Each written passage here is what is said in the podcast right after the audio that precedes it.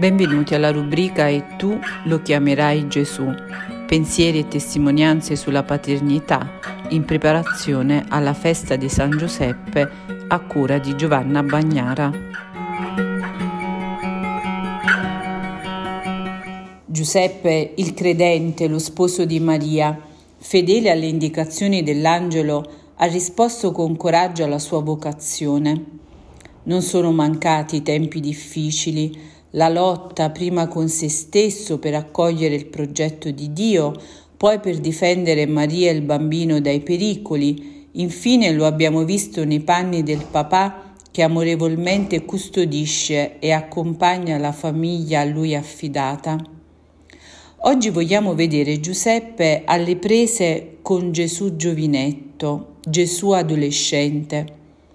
L'adolescenza è un'età particolare per ogni figlio, un'età tempestosa in cui spesso l'affetto e la presenza non bastano a calmare i cuori agitati e il desiderio del figlio di cercare la propria identità, quasi allontanandosi da quei punti di riferimento che fino a quel momento sono stati per lui rifugio e forza. E tante volte i genitori di fronte eh, a queste situazioni, a questa tappa della vita di un figlio, si sente disorientato. Ma la lotta e l'allontanamento non sono sempre esperienze negative, anzi, se ben vissute, aiutano la formazione di quel figlio. Vediamo allora come Maria e Giuseppe hanno affrontato questo tempo. Lasciamoci illuminare dalla parola che è lampada ai nostri passi. Dal Vangelo di Luca. I genitori di Gesù si recavano ogni anno a Gerusalemme per la festa di Pasqua. Quando egli ebbe dodici anni, vi salirono secondo la consuetudine della festa ma trascorsi i giorni, mentre riprendevano la via del ritorno, il fanciullo Gesù rimase a Gerusalemme senza che i genitori se ne accorgessero. Credendo che egli fosse nella comitiva, fecero una giornata di viaggio e poi si misero a cercarlo tra i parenti e i conoscenti. Non avendolo trovato, tornarono in cerca di lui a Gerusalemme. Dopo tre giorni lo trovarono nel tempio, seduto in mezzo ai maestri, mentre li ascoltava e li interrogava, e tutti quelli che l'udivano erano pieni di stupore per la sua intelligenza e le sue risposte. Gesù ha 12 anni e i suoi genitori vengono presentati come pii e osservanti delle tradizioni di Israele, frequentatori del Tempio di Gerusalemme ogni anno per la festa di Pasqua. Guardando questi santi genitori noi comprendiamo qual era lo spaccato di fede della famiglia di Nazareth.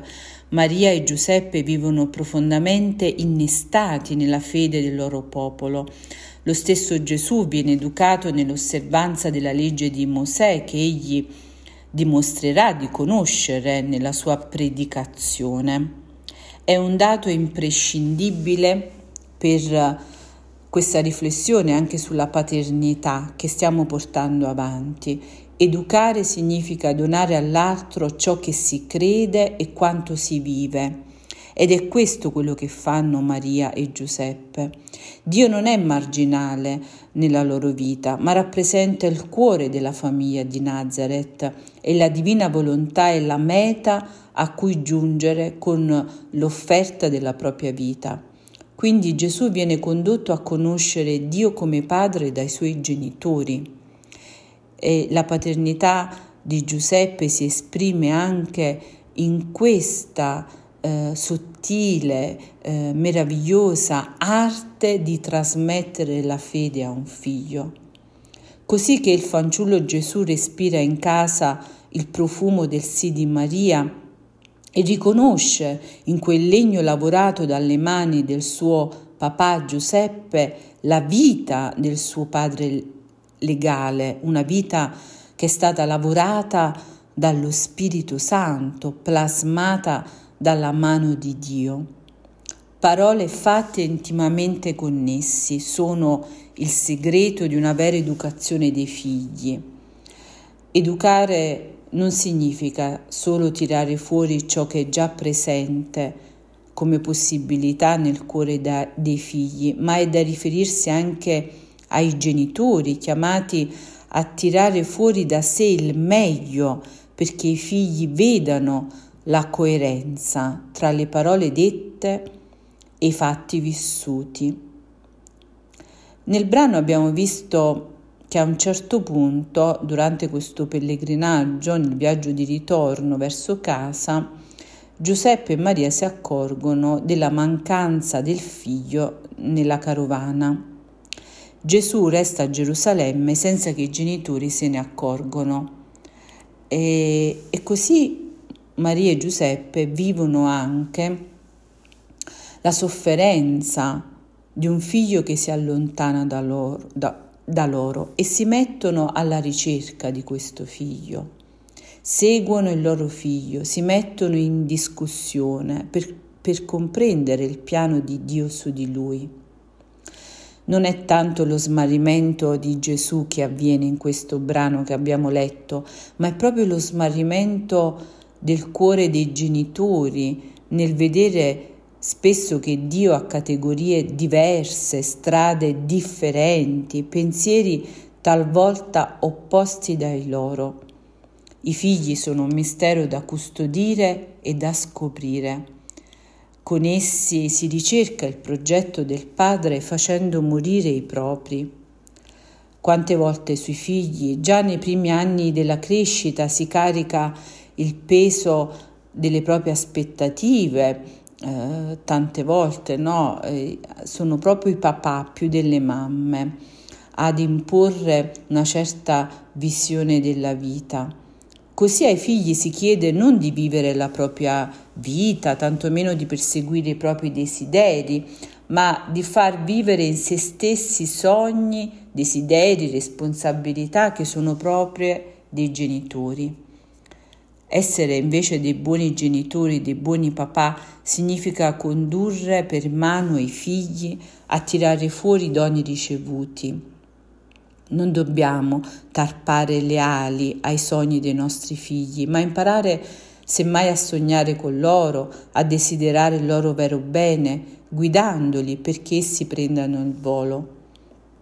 Un educatore è colui che mette in guardia, ma sa anche accogliere i fallimenti senza calcare la mano nell'errore né profondersi troppo in lodi per i successi dei propri figli.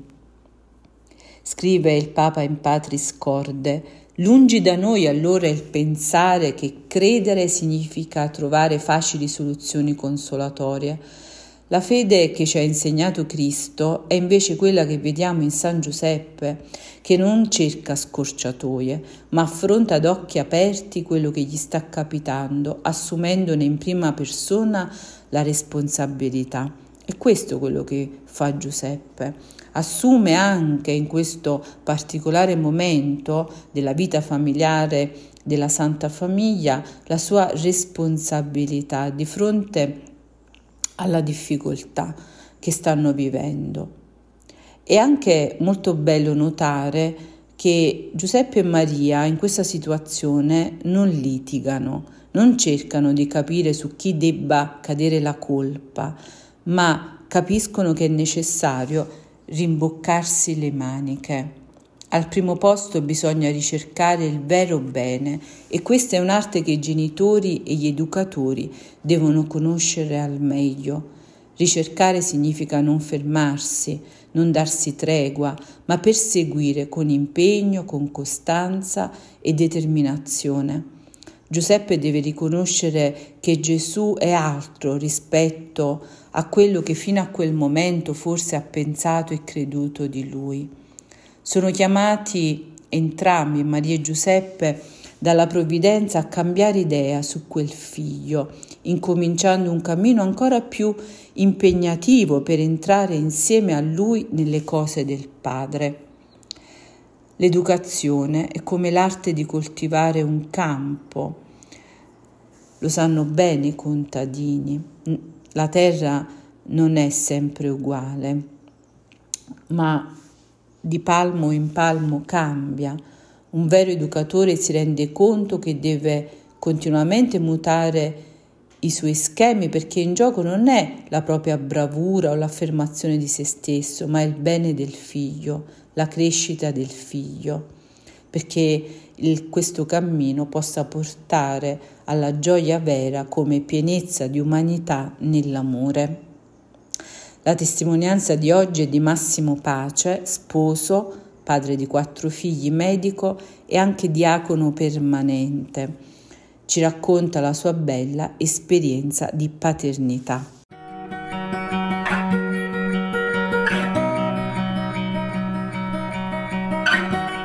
La paternità non è una questione di genetica, non si manifesta perché è già presente in noi, ma la si acquista nel tempo, vivendola sul campo di battaglia, nella quotidianità, dal momento in cui si diventa padre ed è proprio da quel momento che tutto diviene spontaneo.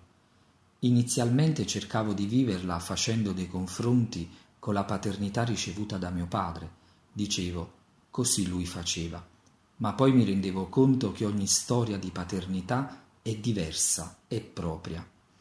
Il mio essere padre significa relazione, una relazione che mette a confronto ciò che io sono e ciò che è mio figlio.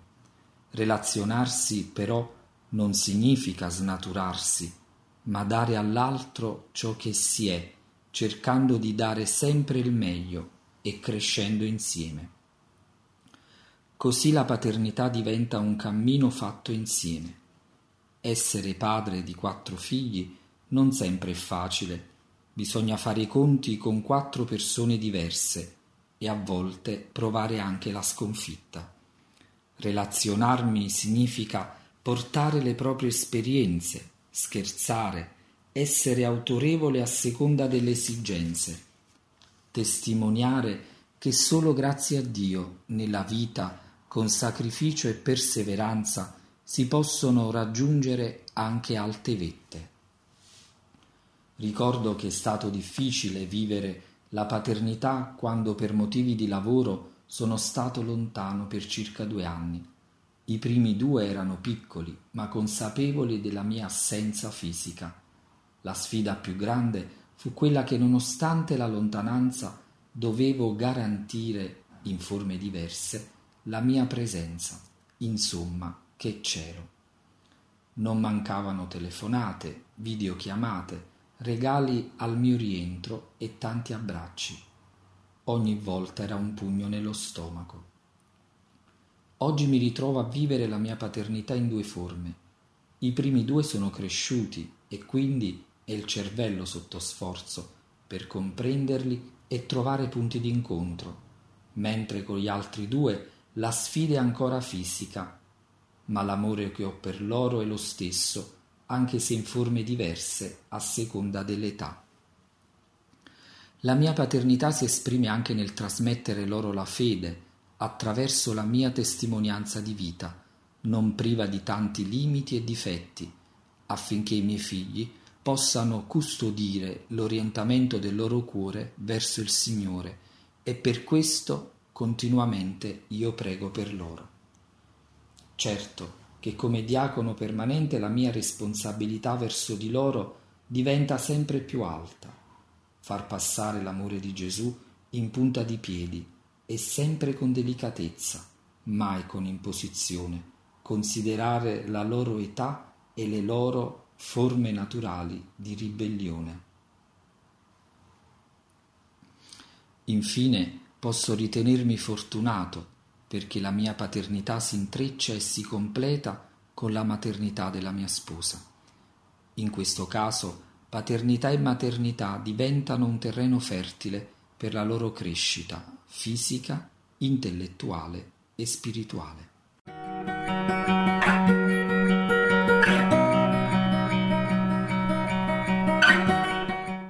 La parola si fa preghiera in questo ottavo giorno della novena. Nel nome del Padre, del Figlio e dello Spirito Santo. Amen. Preghiamo per quanti soffrono nel corpo e nello spirito. Padre buono, tu hai voluto affidare il tuo figlio Gesù ad un umile falegname che gli ha insegnato a vivere del proprio lavoro. Ti preghiamo, fa che quanti sentono il peso della fatica quotidiana non si scoraggino e sappiano fare della propria attività un frammento di quell'opera che in ogni tempo manifesta e costruisce il tuo regno di giustizia e di pace per Cristo nostro Signore. Amen. Preghiera a San Giuseppe di Santa Teresa di Gesù Bambino. Giuseppe, la tua vita mirabile passò nell'umiltà, ma contemplasti la bellezza di Gesù e di Maria, e il Figlio di Dio, bambino, sottomesso e obbediente, quante volte si è riposato felice sul tuo cuore. Anche noi, come te, serviamo in solitudine Gesù e Maria, cerchiamo solo il loro piacere, non vogliamo di più. Santa Teresa, la Madre nostra, che tanto confidava in te, ci assicura che tu non mancavi mai di soccorrerne prontamente la preghiera. Padre, quando finirà questa prova, noi verremo a vederti vicino alla Divina Maria. Come dolce ne è la speranza. Leggeremo la tua storia ignorata dal mondo, scopriremo la tua gloria, la canteremo in cielo. Amen. Preghiera di affidamento a San Giuseppe di Papa Francesco. Salve, custode del Redentore e sposo della Vergine Maria. A te Dio affidò il suo figlio, in te Maria ripose la sua fiducia, con te Cristo diventò uomo. O beato Giuseppe, mostrati Padre anche per noi e guidaci nel cammino della vita. Ottienici la grazia, misericordia e coraggio e difendici da ogni male. Amen. Gloria al Padre, al Figlio e allo Spirito Santo, come era nel principio, ora e sempre, nei secoli dei secoli. Amen. San Giuseppe, Padre forte nella tribolazione, prega per noi.